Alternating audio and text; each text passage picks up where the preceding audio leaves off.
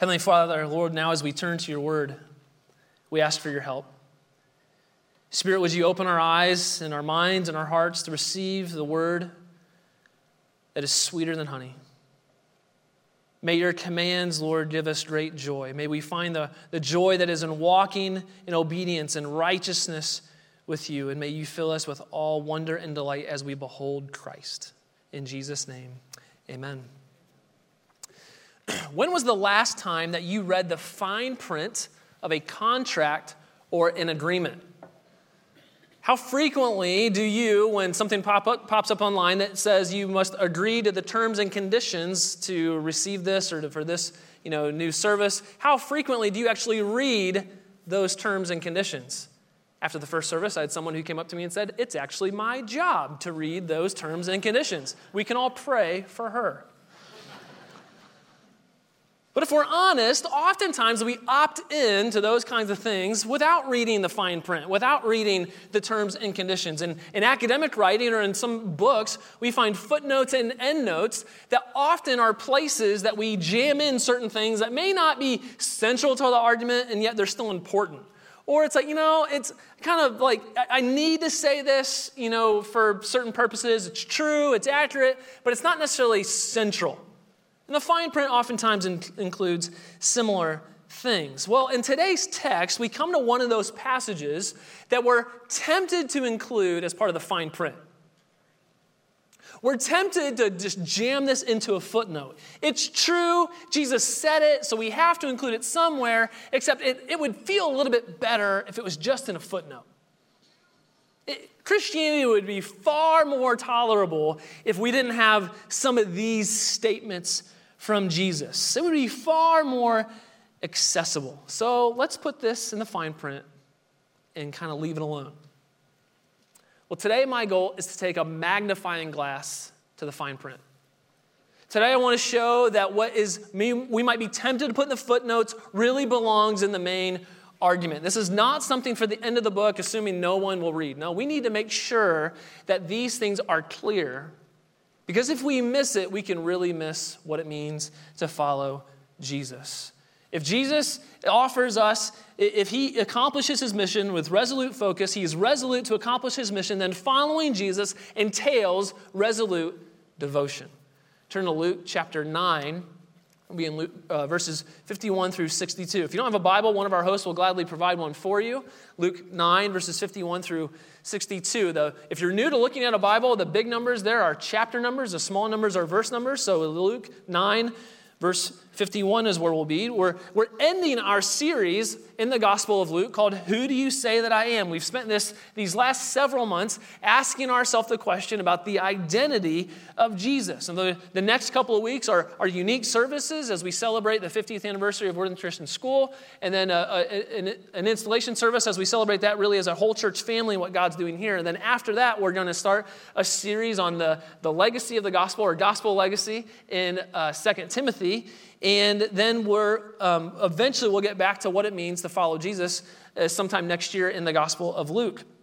Well, on Easter Sunday, we reach the pinnacle of our series when Jesus looks at his disciples and he says, Who do you say that I am?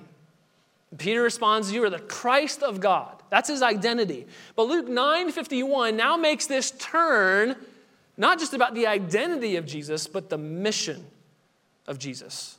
Turn with, or stand with me as I, in honor of the reading of God's word, as I read from Luke 9, verse 51 through 62. When the days drew near for him to be taken up, he set his face to go to Jerusalem. And he sent messengers ahead of him who went and entered a village of the Samaritans to make preparations for him.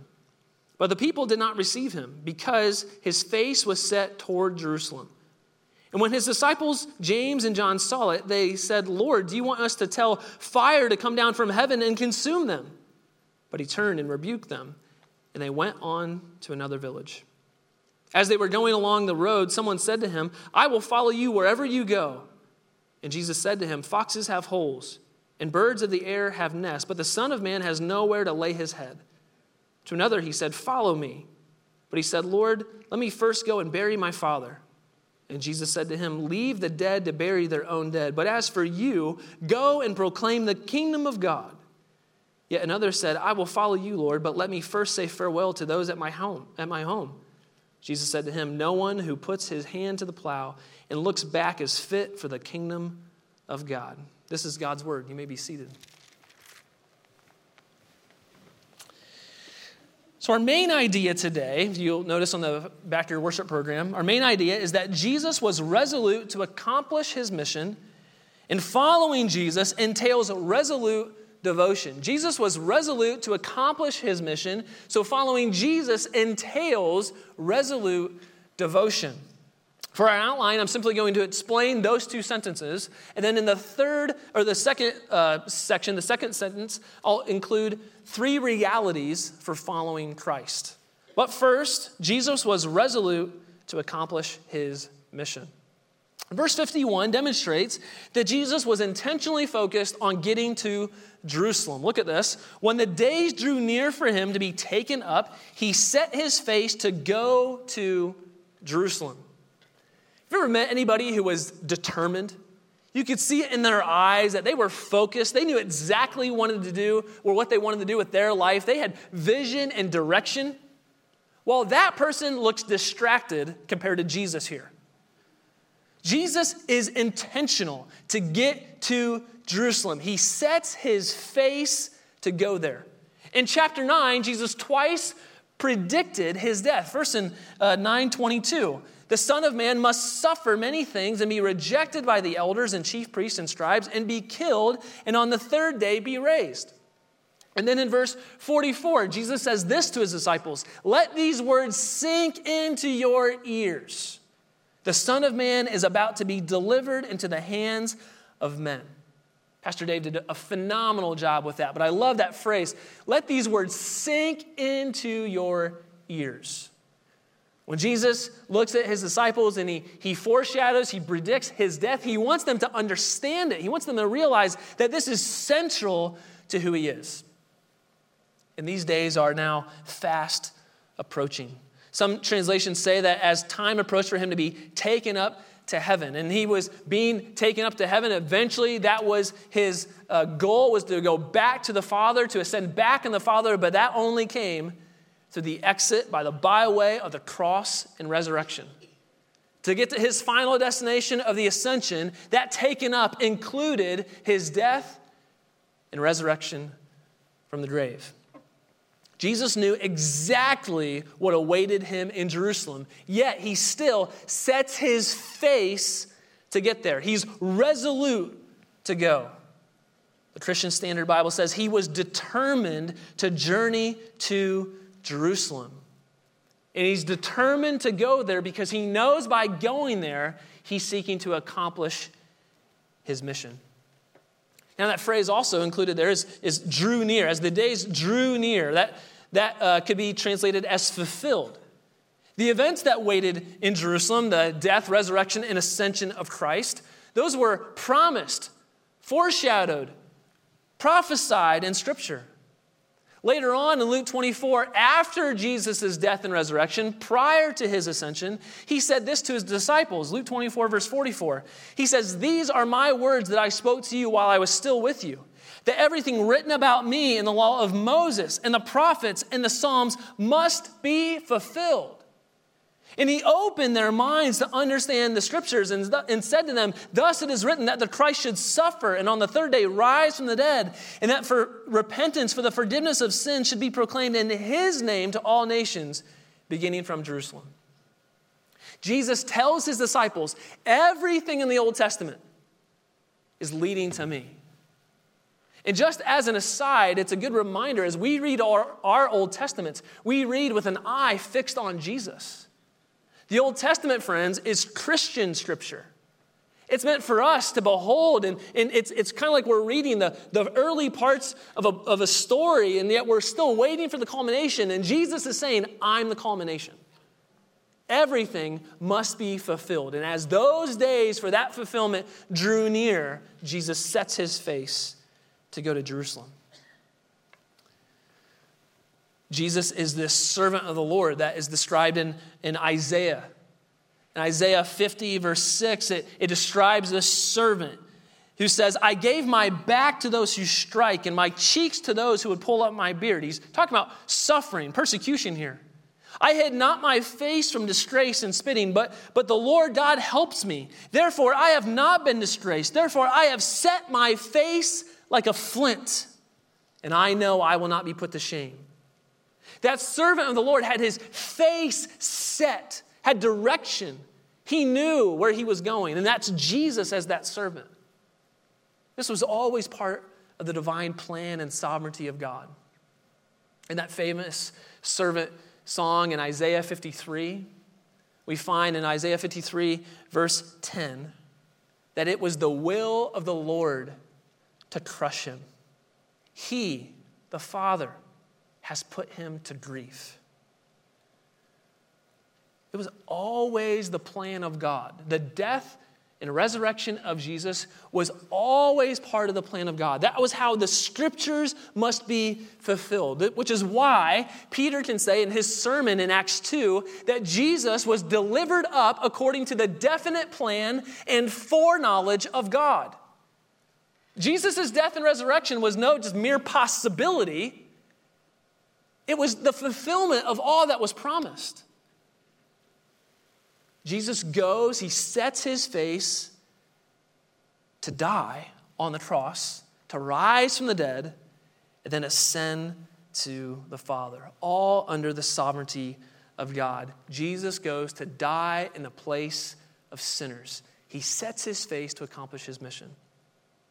But as he sets out in verses 52 through 53, he passes through this village of Samaritans. And these Samaritans did not receive him, notice, because his face was set towards Jerusalem. Now, the animosity of Jews and Samaritans is well documented. During the, the Jewish exile to Babylon, there were some who remained in the land, and those people who remained in the land intermarried with the nations that were there, and they became the Samaritan people. So the purebred Jews looked at Samaritans as like half breed people. They, they, there was mutual hatred. The Samaritans worshiped in a region north of Jerusalem in, uh, on a mountain called Gerizim, whereas the Jews worshiped at Mount Zion in Jerusalem. There, there, was, there was animosity, it was reciprocal hatred that these two groups of people had for one another. So he's not received. There's no place for him to stay. There's no hospitality. There's, they, they, they put shame on Jesus as he's trying to pass through.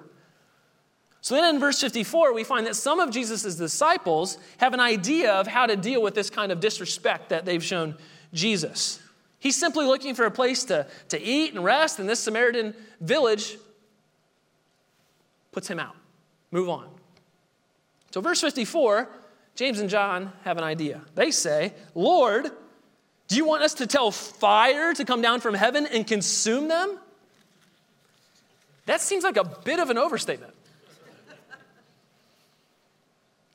Should we let fire come down and consume them? Now, that feels like an overstatement, but put yourself again in, in the situation of James and John. James and John had collectively confessed with the other disciples that Jesus was the Christ of God. He's the Messiah. He's the one who's going to make all things right to fulfill God's promises. James and John had seen the transfiguration.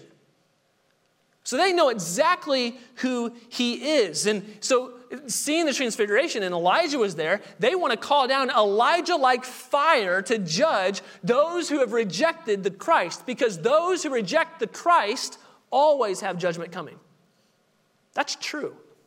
Those who reject the Christ always have judgment coming. And to, to liken this to Elijah is, is quite real. Elijah is the one who, who calls down fire from heaven to judge his enemies and to prove who the true God is several times. We have two examples of this. The first is, is the famous passage in, in 1 Kings chapter 18. This is Elijah and the prophets of Baal. Elijah has this, this, this God contest, so to speak, where the prophets of Baal build this altar they, they dance all around it. They're trying to get their God to consume this fire or to consume this altar with fire from heaven. So they're trying to appease the gods, and, and nothing's happening. Elijah mocks them and he goes, Ah, maybe your God's asleep. He's taking a nap. Maybe your God's going to the bathroom. Nothing's happening. But Elijah then builds an altar. But not only does he build an altar, he soaks this thing. You ever tried to burn wet wood when you're camping or out back? It just creates a lot of smoke. But, but Elijah smokes this, or, or wets this, um, this, this wood. He, he builds a trench all around it. And, and there's so much water that's overcoming this altar that it fills the trench. But then God, or Elijah says to God, Lord, prove yourself. And in a moment, that altar is in hot flames. Because God is the true God. Elijah calls down fire from heaven so that God can prove himself that he is true. The other story of Elijah calling down fire from heaven is in 2 Kings chapter 1. 2 Kings chapter 1. And that's even probably more the context of what uh, James and John are thinking of here. 2 Kings chapter 1, Elijah speaks out against the king of Samaria. No accident here.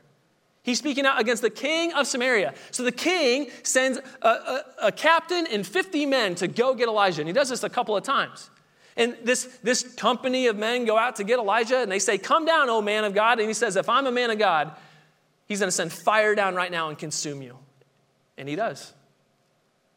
The fire that came down on those Samaritans in that day, in Elijah's day, was the same kind of fire that James and John wanted to call down because these people had blasphemed the Christ. They had indignation. They were simply trying to defend Jesus' honor, Jesus' name and fame. So they sought judgment on those who rejected. Let me ask do you feel any kind of solidarity with James and John? Do you see yourself there at all? Do you look at our society and ever think, Lord, bring down the fire, bring judgment? Don't you see how they celebrate sin? Don't you see or hear how they blaspheme your name? Ever thought we shouldn't even be nice to these people? Someone needs to stand up to them. Lord, send these people straight to hell. Maybe you've never thought that or said it out loud, but maybe you've thought that in your mind. We might think that Jesus would defend his own honor. That he'd say to James and John, Yeah, you're right. They are blaspheming me, they are rejecting the Christ. They do deserve judgment. Jesus doesn't say that. He doesn't say, bring down the hammer. Look at verse 55. It says, Jesus, but he turned and rebuked them. Who's the them that Jesus is rebuking? I think it's obvious that it's James and John. Jesus turns and rebukes those who would want to defend his honor, name, and fame. Why? Why? Doesn't this seem like another kind of overreaction? Jesus, they're just trying to help. Well, I think there's a couple reasons why Jesus would rebuke them. First, only God dishes out judgment. Only God dishes out judgment.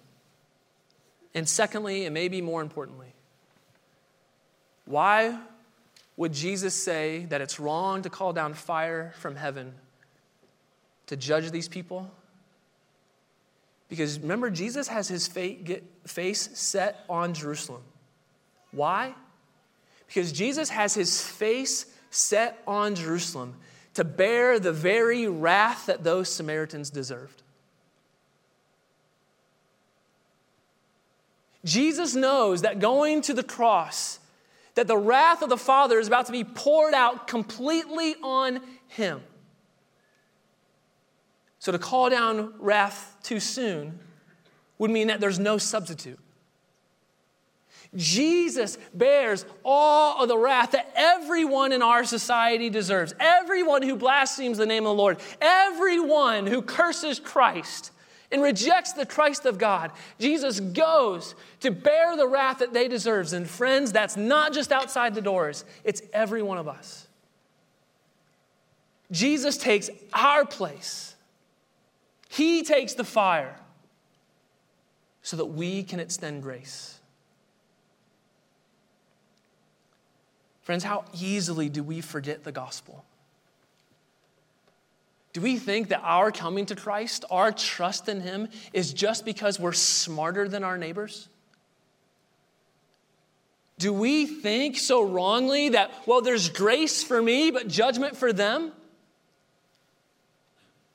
Have we forgotten that apart from a work of the Spirit and grace in our own hearts, that we too are objects of wrath? That we deserve that fire from heaven for rejecting the Christ? Yes, sinful things in our culture will frustrate us. It could even lead to, to indignation, but that frustration cannot lead to a lack of concern or compassion on the lost. See, if we confess that we are saved by, by faith alone and Christ alone through grace alone, we confess that kind of gospel doctrine. That gospel doctrine must create a gospel culture in our lives. Rosaria, Rosaria Butterfield tells of her conversion. She was a former lesbian and professor of women's studies, advocating for feminist and LGBTQ philosophy. She uh, tells of her story in her book, her autobiography, The Secret Thoughts of an Unlikely Convert, a wonderful read. But she was converted as she was befriended by a reformed pastor who took her questions seriously. And over time, as she heard the gospel, she finally trusted Christ. She tells that yes, her sins were great. She had many sins. And yet, her greatest sin was the sin of unbelief. Friends, the greatest sin going on in our culture right now is a lack of trust, a lack of faith in Jesus the Christ. As she trusted Christ, she was changed completely. So, yes, friends, we shake our heads in bewilderment in our culture, but we never shake our fists at them. For it is God alone who judges, and our responsibility is with both compassion and conviction to speak the truth of the gospel, who took all the wrath on the cross for us sinners. And that the only way we were saved, that we are saved, is through faith in Jesus Christ alone and repentance of sin. One of my favorite quotes from Charles Spurgeon is this He says, If sinners be damned, at least let them leap to hell over our dead bodies. If they perish, let them perish with our arms wrapped around their knees, imploring them to stay. If hell must be filled, let it be filled with the teeth of our exertions, and let no one go unwarned and unprayed for. See, the reality is that judgment's coming. And friends, if, if that leads to arrogance in our lives, oh, may it never be. May that always lead to compassion for the lost and a reminder that apart from Christ and His Spirit working in our hearts, that we too have that judgment coming. Friends, may we be the kind of church that has both compassion and conviction that says Jesus has bore all the wrath, all the hellfire, so that we might be restored in grace. True following of Jesus is not calling down judgment, but it's walking with a cross. This is a difficult perspective to have but Jesus, now, in, in, these interactions with these would be disciples, he, he clarifies what the realities of truly following Jesus. As he begins this journey, he interacts with three prospective followers. And, and as we see these realities for following Christ, it helps us have this perspective in life. Jesus is resolute to accomplish his mission. So, secondly, following Jesus entails resolute devotion. Resolute devotion. As Jesus begins this journey, he encounters these potential disciples, and in these interactions, clarify the reality of following Jesus. Some of your Bibles might actually include a heading, a part of this section beginning in verse 57 that says, The cost of following Jesus. Now, those headings in our Bibles are not divinely inspired, and yet they are often helpful to summarize maybe the big idea of the point of that paragraph. And I think this is a, a helpful one at that. So, and when I say that following Jesus entails resolute devotion, what I'm trying to communicate is that resolute, resolute devotion is natural to following Jesus. This isn't an option, an, an option uh, as part of you know, some kind of subscription package. Resolute devotion is what it means to follow Jesus. This is not something that we just, it's not additional, it's an implied and logical conclusion. This is truly following Christ. Now, in a society like ours where Christian faith is often so normal, normalized, we, we lose the, the reality sometimes, we lose the sense of what it means to, to count the cost to follow Jesus. Many of us have, have grown up in Christian homes by, by His grace and as a gift, so we really don't know much other than following Jesus. We've seen our parents, we've, we've been part of churches our entire lives where, where Christian faith was, was normalized, and, and we embrace that for ourselves as well. Others, though, have seen significant cost and, and challenge in coming to Christ. Maybe for some of you, your, your faith in Jesus felt to, to your family that you were rejecting them. That's true in many cultures. That, that, that, trusting in Jesus alone for salvation has, has, came at great cost. Maybe cost a job, maybe cost relationships, maybe cost some security.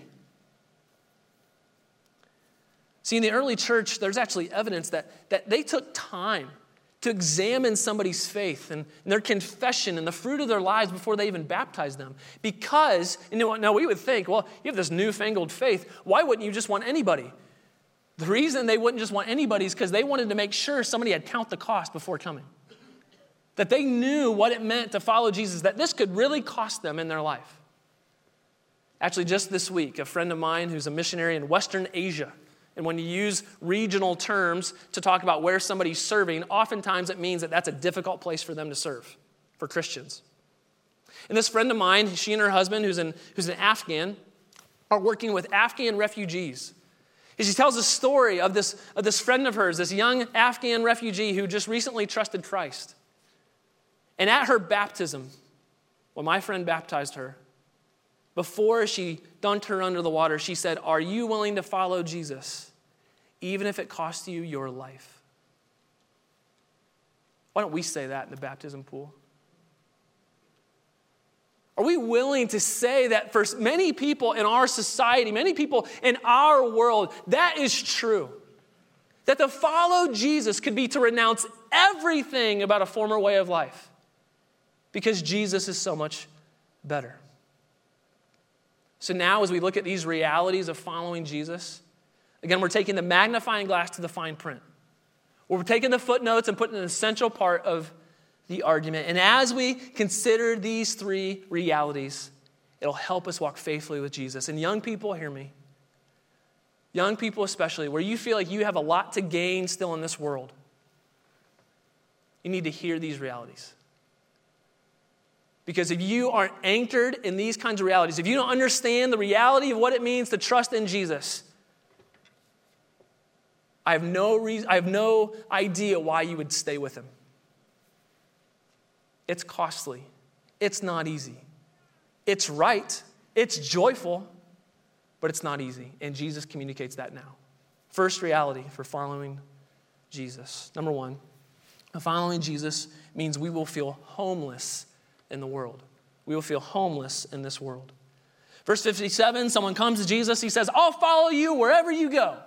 Oh, great. This eager beaver is ready to follow Jesus. Uh, Jesus doesn't respond, though, with God loves you and has a wonderful plan for your life. He says this Foxes have holes, birds of the air have nests, but the Son of Man has nowhere to lay his head. What a reception to that altar call. Darrell Bock explains that a disciple of Jesus must realize that following him means li- living as a stranger in the world because a choice for Jesus is a choice rejected by many in the world. He says to be a disciple takes resolve. Resolve. To follow Jesus means we will feel homeless in this world. How frequently do you pass, do we, do we pass by panhandlers on the street? We don't know anything about their background. We don't know anything about their circumstances usually. And yet we just kind of pass by oftentimes. We might, we might feel sorry, we might feel compassion. But what if their life right now, what they're living, is a better picture for what it means to follow Jesus than to have a mortgage and a white picket fence. Peter, in his letter, addresses the church as strangers and exiles, strangers and aliens. What a title! What an identity. See, part of our struggle as Christians in America is that we have felt pretty much at home. There's been widespread freedom, acceptance, and even lots of Christian influence. And I, I celebrate all those things. I think this can be very good for society, yet it's led us maybe to be more comfortable than what we should be in this world. Now, don't misunderstand me. I think those things are good for society religious freedom, Christian influence. Yet, our following of Jesus cannot be determined on how whether, whether or not it's comfortable for us and our society. We are a peculiar people. We are citizens of a heavenly city living out of a suitcase. Living out of a suitcase, you never quite feel settled. And for the Christian, that's our reality. But even if, they're home, even if we're homeless, we do good to those around us. We pray for our government leaders. We pay our taxes. We live peaceful and quiet lives so that we give no reason to be punished as evildoers. Now, this may trouble you. This may take time to settle in. But, friends, if America falls, the church of Jesus Christ will stand. Think about this in the, in the early centuries of the church. Think about those Christians who had trusted Jesus and were building the church of Jesus Christ from the catacombs of Rome, underneath the city. Who would ever think that the church of the catacombs would outlast the throne of Caesar? Maybe a movement that God was completely behind. Friends, reality following Jesus is that we will feel homeless in this world, and yet, as pilgrims, we await that city that's, that's coming for us. Second reality, following Jesus demands an urgent response. Following Jesus demands an urgent response. In verse 59, Jesus actually invites somebody to follow him, and he says, Follow me. How great a phrase, but how weighty a cost. The man responds, Lord, let me first go and bury my father. Now, this seems like a reasonable request, but it's difficult for us to know precisely what he's asking for. It's unlikely that this man's dad is already dead. The man is probably wanting to be a, a respectful son and, and wait for his aging father to die so that he can do the right duty of a son. Or he's waiting for his inheritance and he needs his father to die prior to that. But the circumstances of this man are less important than his delay and his priority. When Jesus says follow, and this guy says, well, let me go do this first, that sounds very different than when God calls Isaiah, who will go, and Isaiah says, I will go, send me. Jesus responds in verse 60 Leave the dead to bury their own dead. But as for you, go and proclaim the kingdom of God. Now, this feels again like an extreme overreaction. The man's not asking for anything crazy, possibly wanting to be respectful to his father. But the point is, this is delayed discipleship. This is delayed response because there is something more important than physical death spiritual death. This message is far more urgent than anything else. See, friends, we talk about the reality that judgment's coming for those who re- reject Jesus. That is true. So why delay responding to him in faith? This, this man's kind of like the parable that Jesus tells later in Luke chapter 12 of the rich man who wants to get, build more barns so all of his wealth can be stored in those barns. And he ends this by God saying to this fool, Fool, your life tonight is required of you. Do not delay following Jesus. Friends, this is admittedly a difficult concept, but let me ask what excuse, even good excuse, do you have to delay responding to Christ? Non Christian friend, judgment is real. Do not delay. This response is urgent. Jesus reorders our priorities so that even the most important of relationships are secondary compared to Him. respond. We also need to see the urgency of this response as we think about the connection between following Jesus and proclaiming Jesus. Wes Nottingham, one of our pastoral, pastoral residents, said it well. He says, God's call to come and follow is a call to go and spread. Every follower of Jesus is now responsible to go and proclaim the kingdom of God, as, as Jesus says to this man Follow me. No, go and spread. Do you see that proclaiming is part of following? Who are the people that you're burdened for? Any of those people that you might wish that hellfire would come down on, maybe those are the very people that you need to pray most for in your life. Maybe those are the very people that God has put you there to share the good news of the gospel with.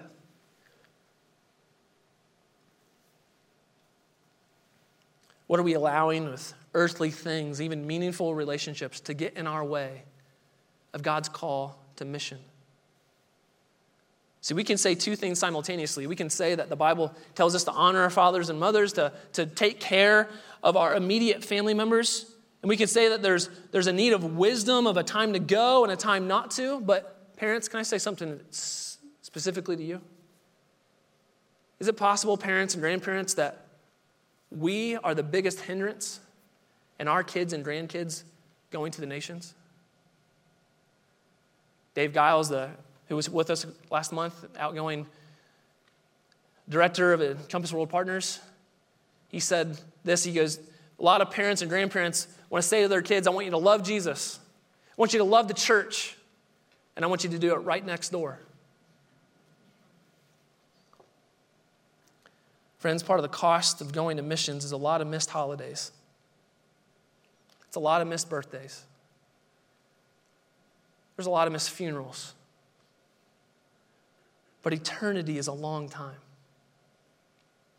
Eternity is a long time to spend with the joy of those relationships that give us most joy now. But to forsake something now is, is to await an even greater good later. Jesus says in Matthew 19, everyone who has left houses or brothers or sisters or father or mother or children or land for my name's sake will receive a hundredfold and will inherit eternal life. See, both staying and going are part of obedience. But is there anything holding you back? And, are, and is, are we part of a culture here in our church that is asking that the Lord would raise up workers from us? Maybe some of our own kids and grandkids that we would send out to the most difficult places because the need of the gospel is so urgent. It's an urgent call. Finally, following Jesus requires intentional focus. Third potential disciple comes and says, I will follow you, Lord, but, but let me first say farewell to those at my home. This again seems like a, a reasonable request. But Jesus responds No one who puts his hand to the plow and looks back is fit for the kingdom of God. Jesus is saying following Jesus requires intentional focus. There's no looking back. Looking back in the Bible is always a bad thing. One commentator draws out two examples. The first is Lot's wife from, from Genesis 19. Lot and his family are being rescued from the wrath that is coming down on Sodom. They're, they're being restored, they're being brought out of, of a place that's experienced judgment. But Lot's wife turns and rather than looking at the joy of salvation set before her, she turns back and longs for her former way of life. And God judges. The other example is the people of Israel. They had been brought out of Egypt. Imagine all that that generation saw. They saw all these plagues against the gods of Egypt.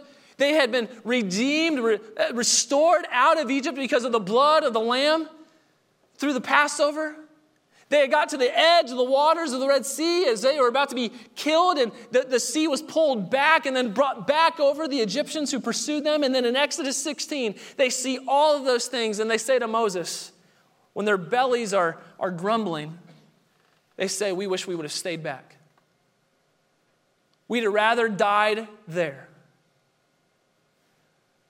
See, brothers and sisters, are, are, are our priorities out of order? When we think about following Jesus, are we simply looking back at what we're leaving behind and not enough of what we're gaining? What we're seeking ahead of us? Is Jesus worth that to you? See, following Jesus entails resolute devotion. We may feel homeless for a time. The gospel is urgent. We only have now to respond. And the focus that's needed is intentional, it's purposeful. So we've been asking ourselves this question over the last several months Who is Jesus? He's the Christ. What do you accomplish? His face is set to accomplish his mission that he was put on earth to do, to die in the place of sinners. How will we respond? If we didn't have chapter and verse breaks in our Bibles, this would go right into Luke chapter 10 that talks about Jesus sending the 72 to go and proclaim all of his goodness. Are we those people who are responding to the call? Are we counting the cost and saying because of what Jesus has done, it is worth it? That we're focused on him because of what he's done for us. Let's pray. Heavenly Father, we're grateful. And we ask, Lord, that through your Spirit, you would give us that kind of hope and joy. That we would see, because of what Christ accomplished on the cross for us sinners, that we can live as reconcilers for those who proclaim it. Lord, for those of us who suffer and who following Jesus comes at great cost now, we pray for perseverance, for hope, and that you would keep us faithful. In Jesus' name, amen.